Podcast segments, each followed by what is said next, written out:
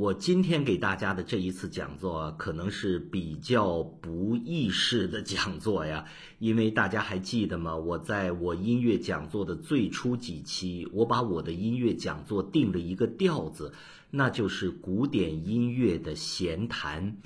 我个人非常不喜欢。把古典音乐用时间段进行划分，你可以有演奏风格，可以有派系，比如说法式音乐、意大利式音乐、俄罗斯音乐，他们之间可以有一个倾向或者比较。但是如果你仅仅的用时间来区隔一个音乐，某某年之前的音乐是什么样子的？某某年之后的音乐是什么样子的？这往往给人一种很生硬的感觉呀！哇，有一天晚上啊，你睡觉起来之后，哎，我们由巴洛克时期进入到古典时期了，哇，音乐风格都变了，今天的天气都比以前好了，哎，哪里有这回事啊？我们如此生硬的划分古典时期、浪漫时期、后浪漫时期、新古典主义。这个情况下，常常是对音乐本身的一种束缚啊。我曾经在讲座里面说过，音乐是为了表现那些语言所无法表达，但又不愿意保持沉默的情感。可是现在我们却偏偏用一种语言的格式去限制音乐，我们好像本末倒置了。音乐之神好像不会喜欢我们这么做的。所以，我在我音乐讲座的最初几期，大家还记得吗？我曾经非常戏谑的说起过，我说我的音乐讲座啊，就是纯粹的意识的联想啊。大家听着，我里面会有从历史啊、文学呀、绘画呀、哲学呀，其他很多很多方面和音乐进行沟通、进行联想。所以，我的古典音乐讲座不是一个正经的讲座呀，这是纯粹有很多我意识的胡说八道啊。比如说，最早的几期里面就有一个叫巴赫，你能不这么浪漫吗？和我自己在那个讲座里面还把自己幻化成神探柯南了。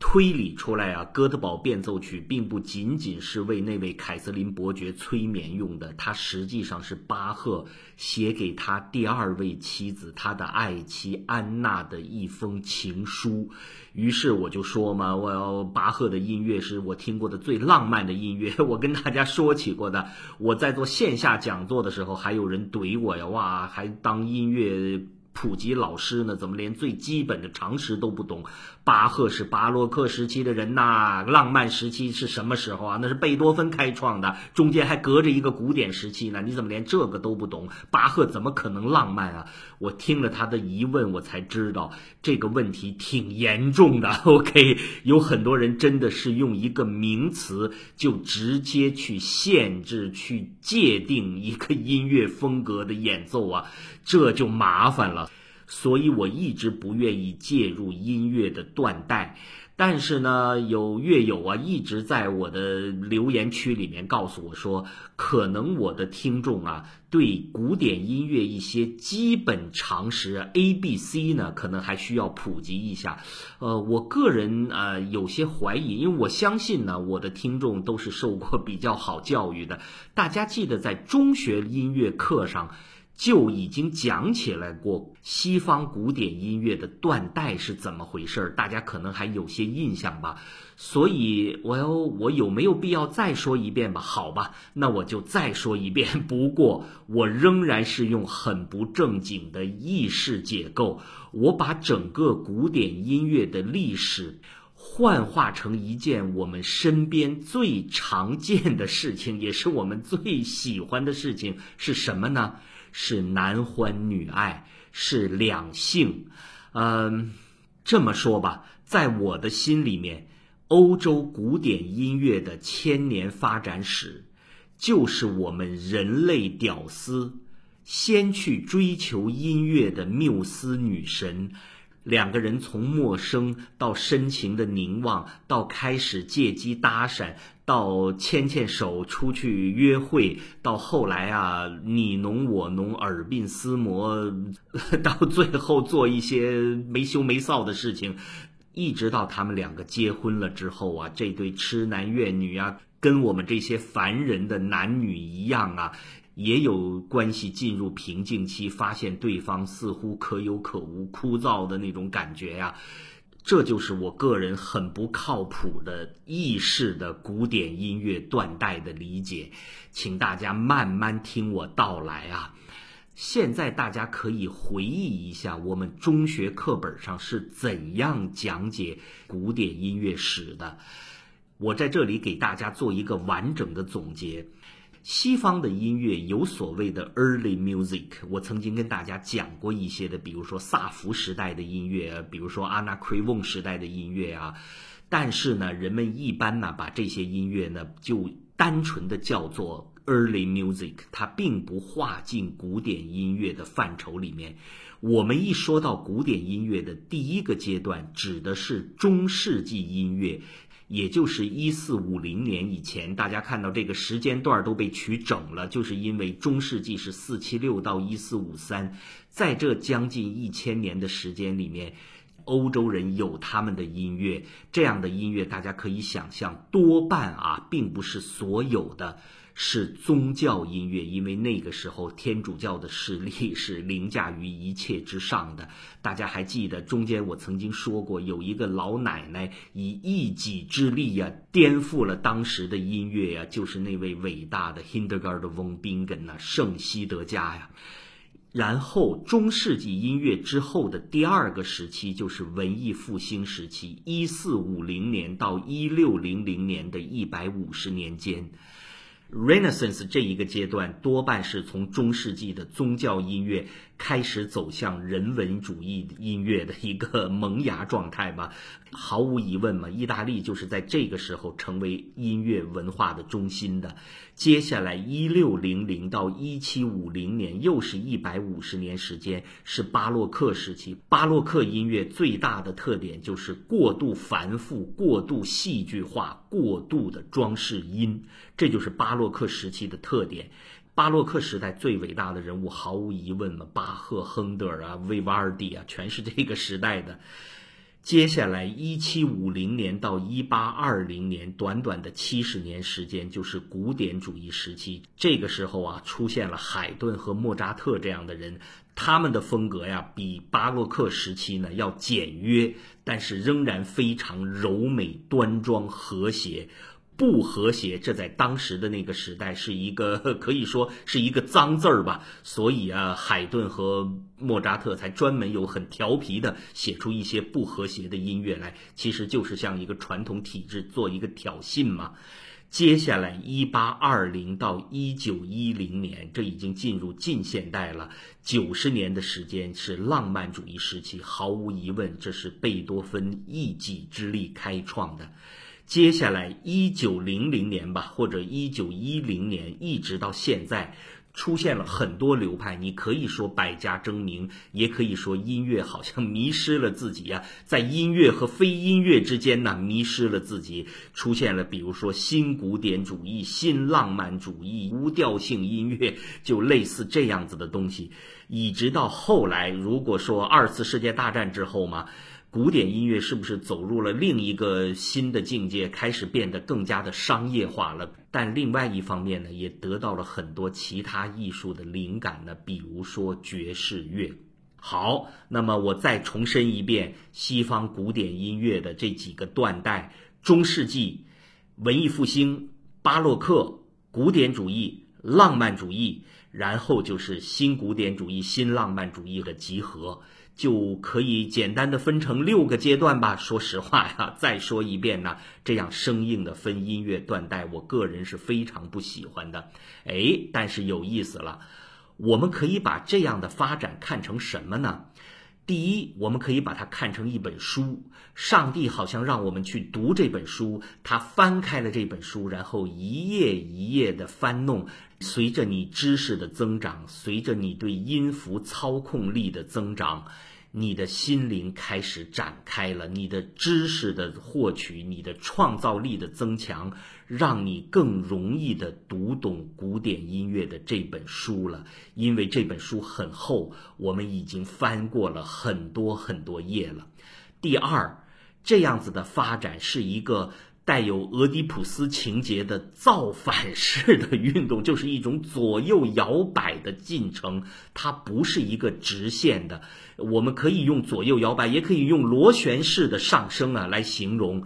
我之所以使用俄狄浦斯这个词，就是说后代有一种想要杀死前辈啊，获取自主力量的那种感觉。比如说。巴洛克时期，呃，我说了嘛，过度繁复、过度的戏剧化、过度的装饰音，哎，到了古典时期。于是人们开始走到另一个极端，很多东西开始变得比较简约呀，变得有很多装饰音都完全被去掉啊。人们认为说那个东西太花哨啊，不时髦了啊。至少在莫扎特时代的维也纳，人们开始走向一个很简单的旋律，呃，乐团齐奏出来，大家能够从莫扎特的很多钢琴协奏曲的第二乐章那里面听出来，钢琴很长时间的弹出一个音，但是我要。莫扎特的那种旋律天才啊，让这样冗长的这种像阿达就这样的音乐呀，都非常之优美啊。这个是古典音乐对巴洛克时期的反对。哎，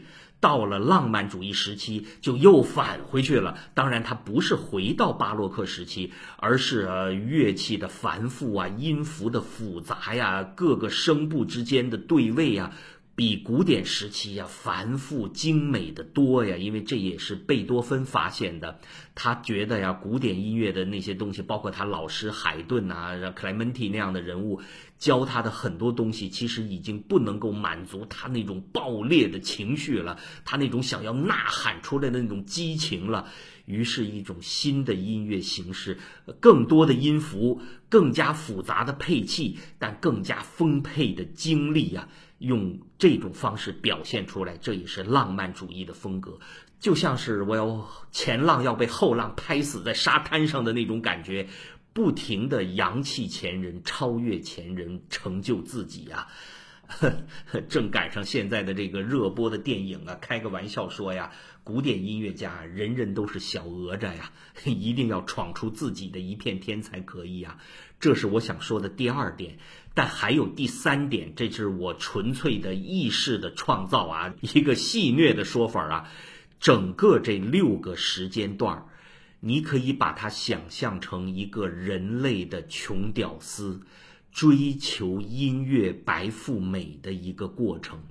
第一个阶段是中世纪时期，大家千万不要误解，很多人说中世纪时期的音乐就都是宗教音乐。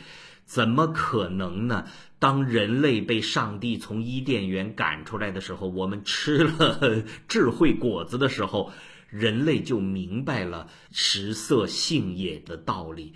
所以在中世纪的时候，庙堂之高一定是宗教音乐。但市井的那些淫词艳曲呀，那些田间地头的非常，甚至可以使用庸俗这样词来形容的小调啊，一直在传唱。比如说我曾经讲过的西方圣咏的历史上，安布罗修和格里高利这两位大主教，当他们在创立、整理甚至创作。天主教圣咏的时候，其实吸取了大量的民间曲调，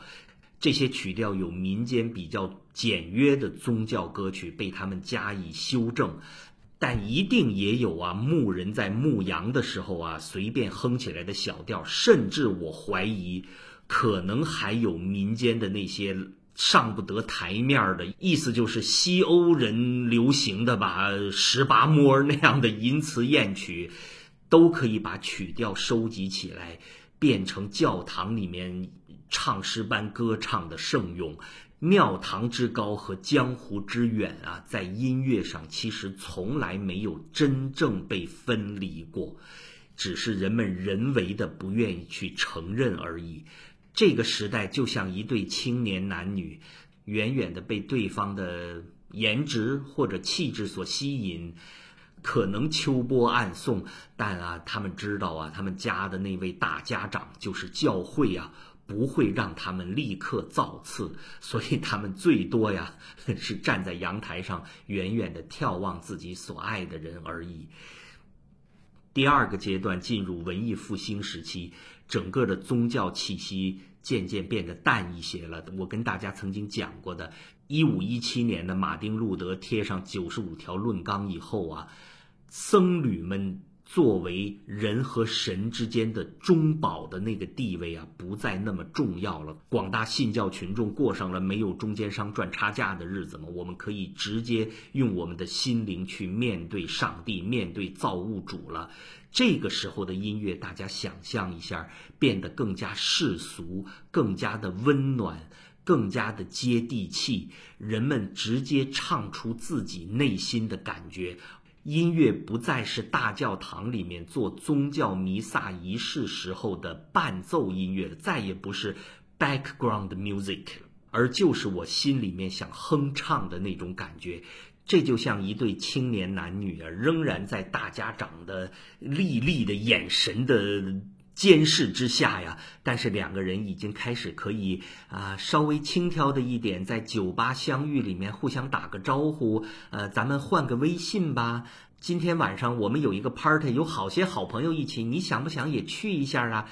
两个人已经开始有一种情窦初开的接触了。很快，一六零零年之后进入巴洛克时期。这对青年男女已经开始有频密的接触了，但是不好意思，教会这位大家长仍然势力浩大，他仍然很顽固的，没有任何解释的告诉你，我要我就是有资格决定你们两个人的婚姻大事哦。所以，这位小伙子可能已经到我要白富美的家里面见过大家长了，但是啊，他非常的拘谨，非常的。懂规矩，而且最有意思的是，巴洛克时期的音乐绝大多数仍然是宗教音乐，从那位红发神父维瓦尔第一直到亨德尔的音乐，像弥赛啊，那这巴赫就更不用提了嘛，百分之七八十的都是宗教作品。这个时候，这个小伙子像什么呢？他已经可以自由地跟这位音乐白富美畅谈了，而且也可以直接的面对他的大家长了。但是，他每次来到女孩子家的时候，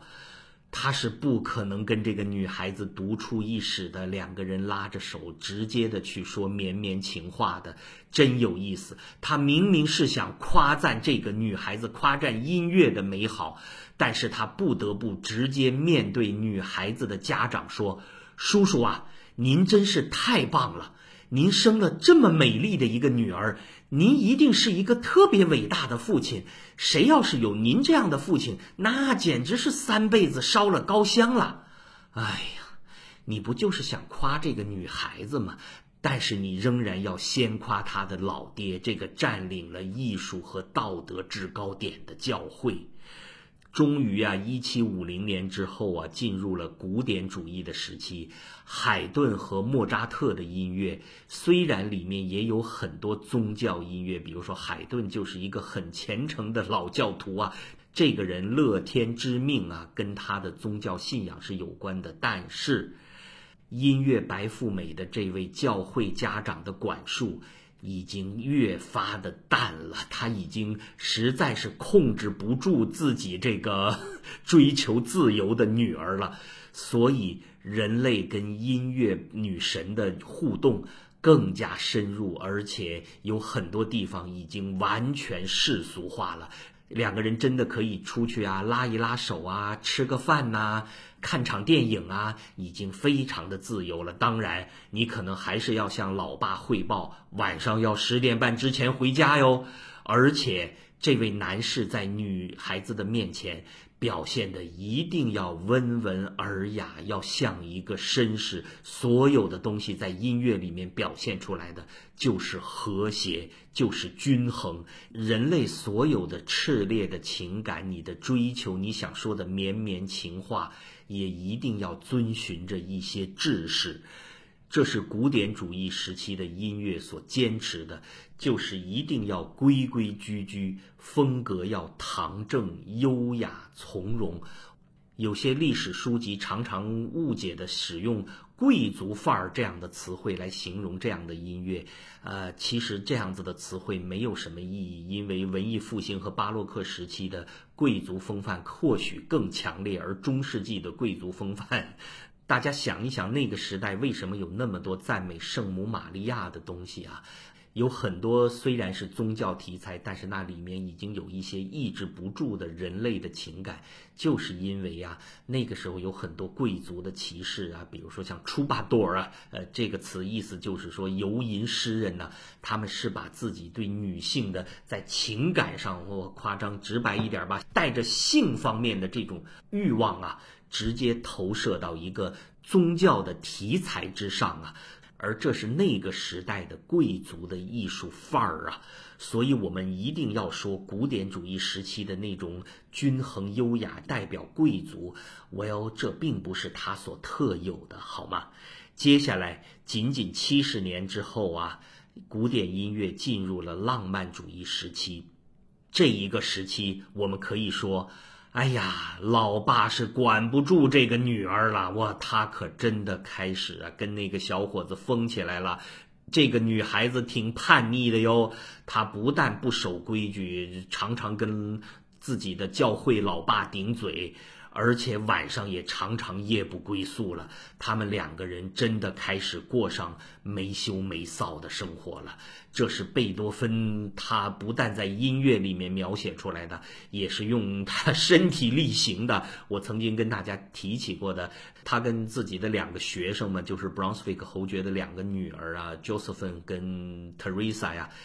据传说吧，可能都有染啊。贝多芬呢，不光是在自己的音乐上，在自己的身体上啊也活出了一个男人范儿啊。所以这个时候啊，人类穷小子和音乐女神呢，真正啊像一对啊，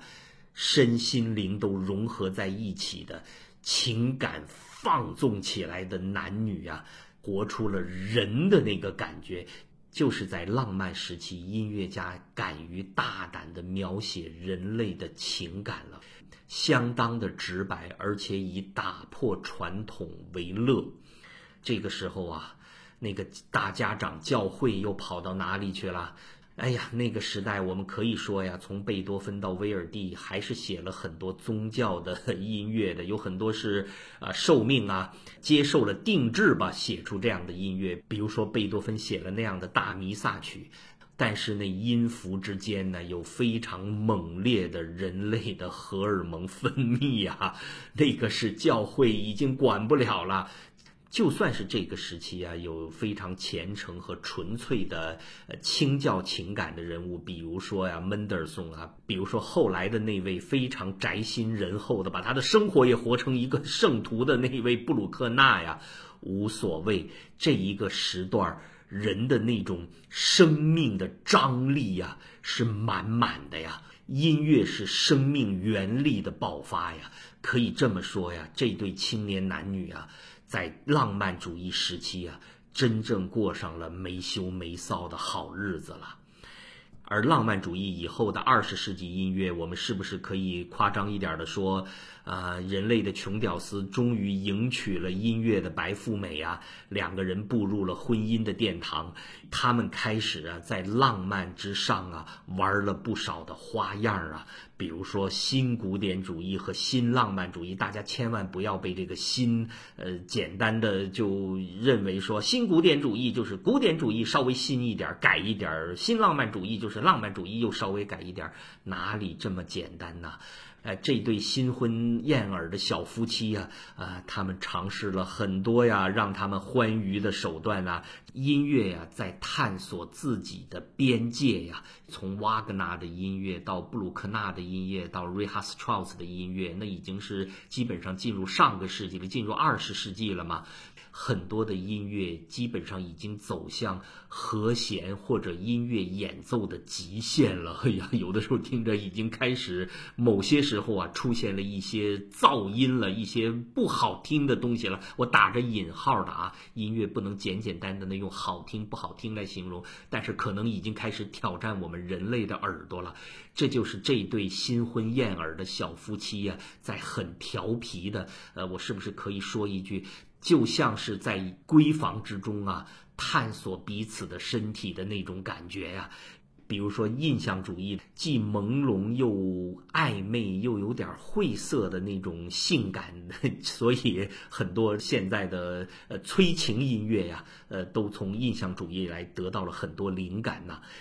接下来啊，我开个玩笑说，古典音乐接着还在发展呢，进入一个什么阶段呢？我要这对小夫妻也跟我们人类一样啊，七年之痒吧。我们人类的穷屌丝虽然迎娶了音乐白富美，但是我要。毕竟啊，时间久了，拉上手也开始觉得左手摸右手了，有些枯燥了。于是啊，音乐啊开始变得性冷感了。比如说，John Cage 能够写出什么四分三十三秒那样的莫名其妙的音乐来，就是一个钢琴家坐在钢琴前头。什么事儿都不做，一个音符都不弹，停四分三十三秒，鞠躬离席。还有像勋伯格呀，还有跟他的学生啊，威布尔、奥本伯格啊写出的音乐，完全就是以不和谐、以嘈杂这样子的风格啊。哎呀，是不是可以想象成这个这对小夫妻吵起架来啦？我们人类的穷屌丝面对着音乐女神呢，也开始不珍惜她了，说了一些过激的话，或者甚至专门以不和谐音和嘈杂来挑战人类的听力极限呢。我们可以说，那简直就像是两个人已经无话可说的那种感觉了。但是我相信呢，音乐不会就止步在此啊。花了一千多年时间呢，迎娶了音乐白富美，我们绝不会就这么放弃的。就像我在说的，或许我们理解的古典音乐在创作方面或许有些迟滞，但是我要。音乐家还是在出现的，他们会汲取更多的营养啊，就像是啊这对啊小男女们，他们渐渐的会回想起对方的好来。我们会从最原初他们两个人还在远远的凝望的时候，怦然心动的感觉里面，我们就会获取很多很多灵感。我说的是啊，从中世纪啊，从文艺复兴，甚至是从 early music 的时候就开始汲取灵感。这就是为什么现在古乐复兴啊，方兴未艾啊。接着呢，他们会回忆起啊两个人相交的点点滴滴，从巴洛克时期啊、古典时期啊、浪漫时期啊，人们会不停地挑选这期间的音乐呀，用最新的演绎来重新诠释它，让我们感觉到啊。这对音乐恋侣之间的爱情啊，还是有新意的。当然，更何况啊，在这个互联网的时代啊，在这个全球已经扁平化的时代，我很喜欢这个词啊。音乐的扁平化不是一件坏事啊。古典音乐可以汲取大量的灵感呢，从爵士啊到东方音乐，到现在的流行音乐。都可以跟古典音乐进行融合。至少有一件事情，我以前曾经说过了嘛，像丹·吉布森老爷子录的自然音啊，呃，风声海浪啊，虫叫鸟鸣啊，都可以配上古典音乐，有一番崭新的感觉呀，很有意思的。所以大家听我的这一番意识的谬论呐，一个近乎戏谑型的解释啊，把整个古典音乐的六个时期解释成了。一对爱人从相遇到相识，到接触，到相恋，到冲破家长的阻力，过上没羞没臊的日子，以及到最后结了婚，出现一种七年之痒的感觉。哎，我把它做一个对应，我觉得古典音乐仿佛就是啊，一个人类的穷屌丝在追求音乐白富美的过程。我要，如果大家觉得我的这个比喻不是很恰当，至少啊，我觉得可以对您记忆这六个阶段呢有所帮助啊，我就已经很满足了。顺便说一句啊，我个人之所以不太喜欢跟大家讲这六个阶段，是因为我不太喜欢这种划分方式，尤其是啊，这么说吧，那个第四五个阶段就是古典主义时期和浪漫主义时期。哎呀，常常就是我说过，就人们一说古典音乐，就老把它跟古典主义时期的音乐，那不过是这个时期里面七十年的时间呢，给混淆了。我跟大家说过的 classical music 翻译成古典音乐这个方式是错误的，classic 是古典，classical 应该是经典音乐。而第五个时期浪漫主义时期，这个误解就更大了。就像我说的，只有那一个时间段的音乐才可以浪漫啊。那所以之前的巴赫，你对你妻子想表达个爱意，你再怎么表达，你那个爱都是巴洛克式的爱，都不是浪漫派的爱。莫扎特对康斯坦萨的爱是古典的爱，而也不是浪漫主义的爱。哎呀，这个纯粹就是“浪漫”这个词儿用来形容那九十年时间，实在是有点儿不太准确吧。所以最后啊，再给大家一个划分方式，这是英国的。古典音乐的专家们，他们研究出来另外一种方式，是七个时间段的划分。我觉得呢，至少在名词上面稍微啊合理了一点。大家听好啊，代替了中世纪时期以前，就是一四五零年之前的，他们称为探索时期。接下来一四五零到一六五零年是忏悔时期。接着，一六五零年到一七五零年，哇，那就是巴赫、亨德尔跟维瓦尔第的时代了，就进入发明时期。的确，那是创造力大爆发的时代。接下来进入莫扎特的时代和贝多芬的时代，被称作优雅与感性的时代，这是第四个阶段。一八五零至一八九零年是悲剧时期。一八九零至一九一八年是反叛时期，哇，那正是是马勒的时代啊。接着一九一八年到现在是所谓流行时期，那猫王和 Michael Jackson 就是这个时代的神呐。所以这七种呃划分方式啊，探索、忏悔、发明、优雅与感性、悲剧、反叛、流行，划分的更加细腻。同时，这些名词呢，也不会像古典、浪漫这样的词啊，容易引起误解呀。它也没有用一个文化上的时间段，比如说文艺复兴啊、巴洛克这样的词来直接的、粗暴的定义音乐，而是用音乐在那个时间段的。特色音乐本身的个性来命名它，比如说忏悔啊、优雅呀、感性啊、反叛呐这样的词汇，我觉得更加贴切而已啊。今天非常感谢大家听我的这一段啊，呃，我自己很得意的，呃。